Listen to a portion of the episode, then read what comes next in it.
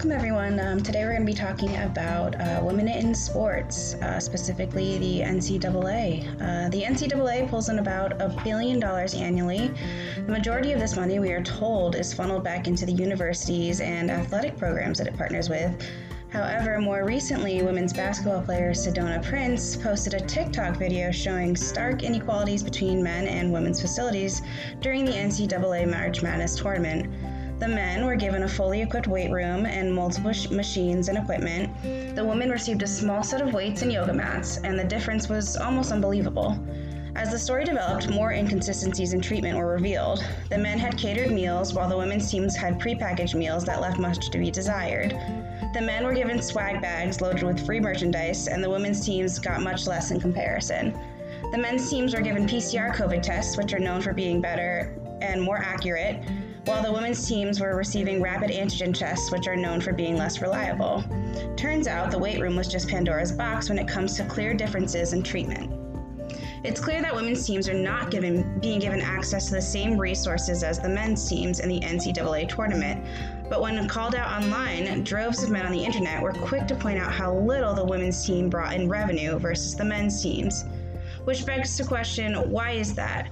To start, let's be clear that these are student athletes, and despite how much money they generate for the nonprofit organization that is the NCAA, they should be given fair and equal treatment regardless of gender performance. But let's circle back. Yes, the men bring in an average of $837 million a year, and the women do not. But that is also a reflection of society and how we value women as athletes. As put by Nancy Armour from USA Today, the men's tournament is an event, a happen- happening worth of every bell and whistle, while the women's tournament seems to be happenstance, as if it just randomly appeared. There is so much money funneled into the advertisements and promotion of the NCAA players, men's players, so of course their tournament generates more money. If men are given more promotion and screen time, then naturally they will generate more revenue. I'm here with uh, Deanna Cunningham, who was a former youth athlete, and we're going to discuss this a little more. And um, thank you for joining me. Um, so, first off, tell me a little bit about your experience growing up as an athlete. Um, I guess I, you know, I always grew up in an athletic household. I guess you call. My dad was a, a coach and a, a player himself, uh, mostly hockey both my older sister and I ended up picking up hockey, softball. She played soccer. I played field hockey, volleyball. So again, just uh, a lot of athletics. Uh, my dad was actually both of our coach for a long time, uh, almost entirely through high school, uh, with the exception of my senior year. Um, so yeah, sports were, were ever present in my youth. So, do you feel growing up that you ever experienced discrimination or any unfair treatment being a girl who played sports? Oh, absolutely. Um, the first uh, sports, the, like the first team experience I ever had was a, a youth hockey team uh, I, in Avon, Connecticut. I grew up in uh, in Connecticut, suburban Connecticut, both Simsbury and Avon, um, and the youth hockey program is the first one that I really remember. I think there might have been like t-ball or something before that. But anyway, the first like really organized thing was hockey, and of course, girls did not play hockey at that time. Uh, again, this was the mid '90s. Um, wow, I feel very, I know, yeah, no, very dated just saying that. But anyway, um, so yes, I was at one point the only girl on the the team, and there was another point where uh, there was only one other girl. And I actually remember I, I think I was like six years old, and at the end of the year, you know, it was in-house mites was the, the level that they called it, and um, everybody gets a trophy, kind of a thing, and for three years, my, my first three years in that program, the name on my trophies were Dean, Deanne, and Diana. So I think at least they got it labeled as a girl the last year. They never got my name right. Mm-hmm. For starters, but the I, I, think my favorite one, and I God, I wish I still had. I think I do have them somewhere in my parents' house. But yeah, it's just like that one. I I, I kept it up in in my room all the way through high school, just as a a joke. And now I, I look back and I'm like, wow, that was really not right. That they just they just gave me a boy's name because they didn't remember. Oh yeah, there's a girl on the team, despite the fact that my father was one of the coaches. Um, and I'm, I, you've mentioned before a story about your parents, uh, talking to your parents as a kid and saying that you wanted to be a professional hockey player when you grew up, and you were discouraged and told there's no such thing as professional women's hockey. Do you feel it had a lasting impact on you and how you viewed yourself in sports? Oh, absolutely. Um, again, that one goes right back to childhood. I, I was very young. I remember when uh, my dad made that kind of a comment. And to be perfectly honest, I'm sorry, Dad, but that was uh, shattering to my like seven-year-old world. I, um, it, it was something that I wanted to do, and you know, I understand now that unfortunately that is the world that we live in to a point. But it just it seemed like such an unnecessary thing to tell a kid who Mhm. had such an aspiration, and I think that honestly plays uh, right back into your previous question of experiencing discrimination. Even at the Uh, hands of your own family. like- Precisely, and um, I, you know, although I give kind of a detailed explanation to your previous question, I, I think there's there's just so many examples that I could think of. That was probably the real first one. Mhm. Um, was you know hearing from your own parent like, oh well, you know, hockey is for boys, basically. Like you can do it now, but. It, it's almost like you were telling a seven-year-old there's a means to an end. So Mhm. don't bother. I mean, again, it's not like he said don't bother. My dad was very encouraging in sports. Again, But if know, that's kind of what you inferred from it, then Yeah. that does that does affect a lot, a long term how you view sports for yourself. it did, and, and you hear it left and right. And you know, I remember hearing it growing up, just in elementary school, and then on into middle school. More so at the younger ages, where it was like, oh, that's for boys. Hockey is for boys, because I was on boys teams. I wasn't on my first girls team until I was uh, 11, 10. 10 years old was my first girls team, Simsbury Girls Hockey. And then from there, I ended up playing for the, the Northern Lights, which was a, a travel team, which was great. And I, I got to play for a really great program. The Northern Lights was a, a great organization. And, um, you know, that, that was a time where you got to see sort of like what girls can do. That was, or rather, that was my first experience, and that was my sister's first experience of, wow, like we are capable of this. Um, And what do you think about how we, as more of a society, treat girls and women in sports versus how men and boys are treated and viewed in sports?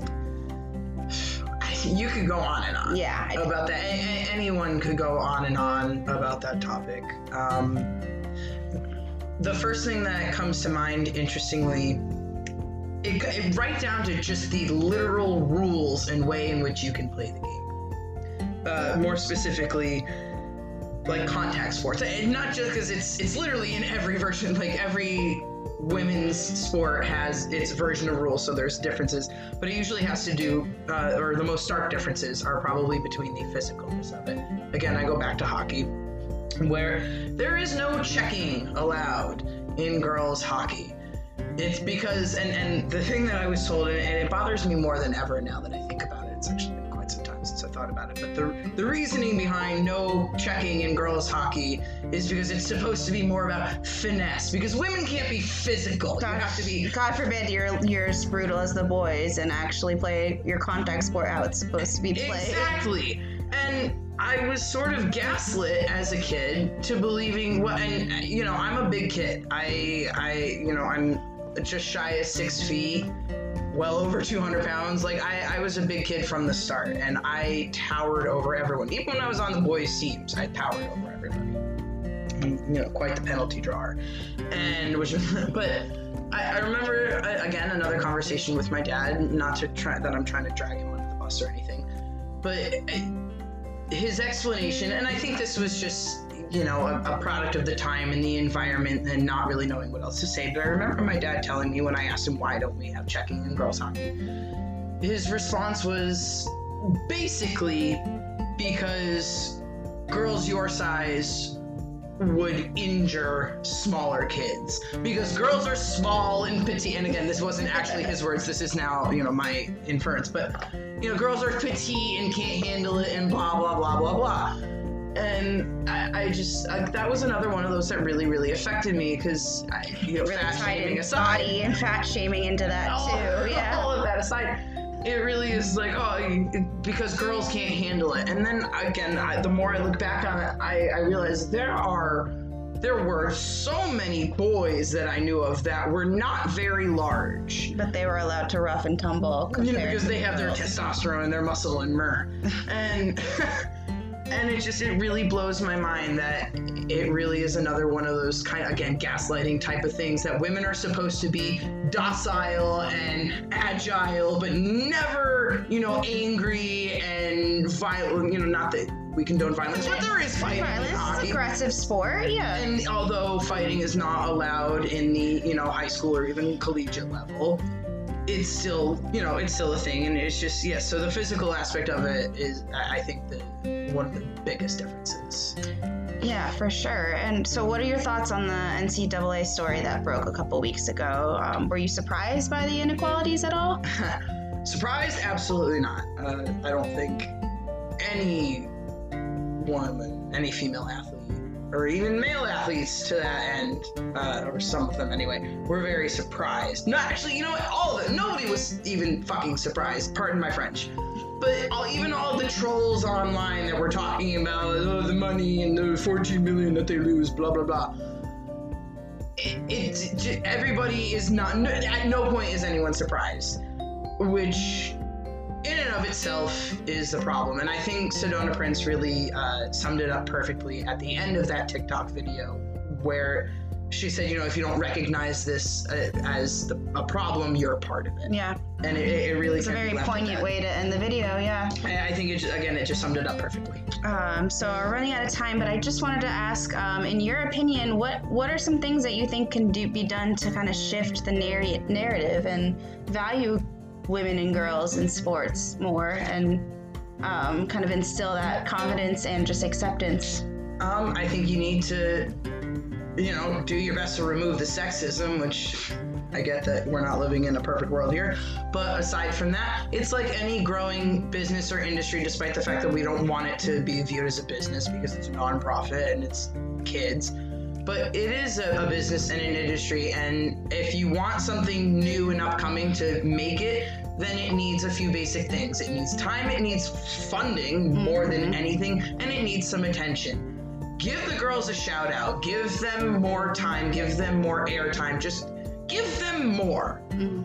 Uh, these athletes are training just as hard as the boys and uh, just again you can talk about it forever and ever about all the different points but it just equal the playing field. Give them more of a chance to show that you know girls are here to bring it and we can fight just as hard as anybody and make it just as entertaining as Mhm. anybody Yeah, totally. I, I agree. Thank you for your time, and um, yeah, thank you so much for your time, and I'm glad you could join me today. anytime thank you for having me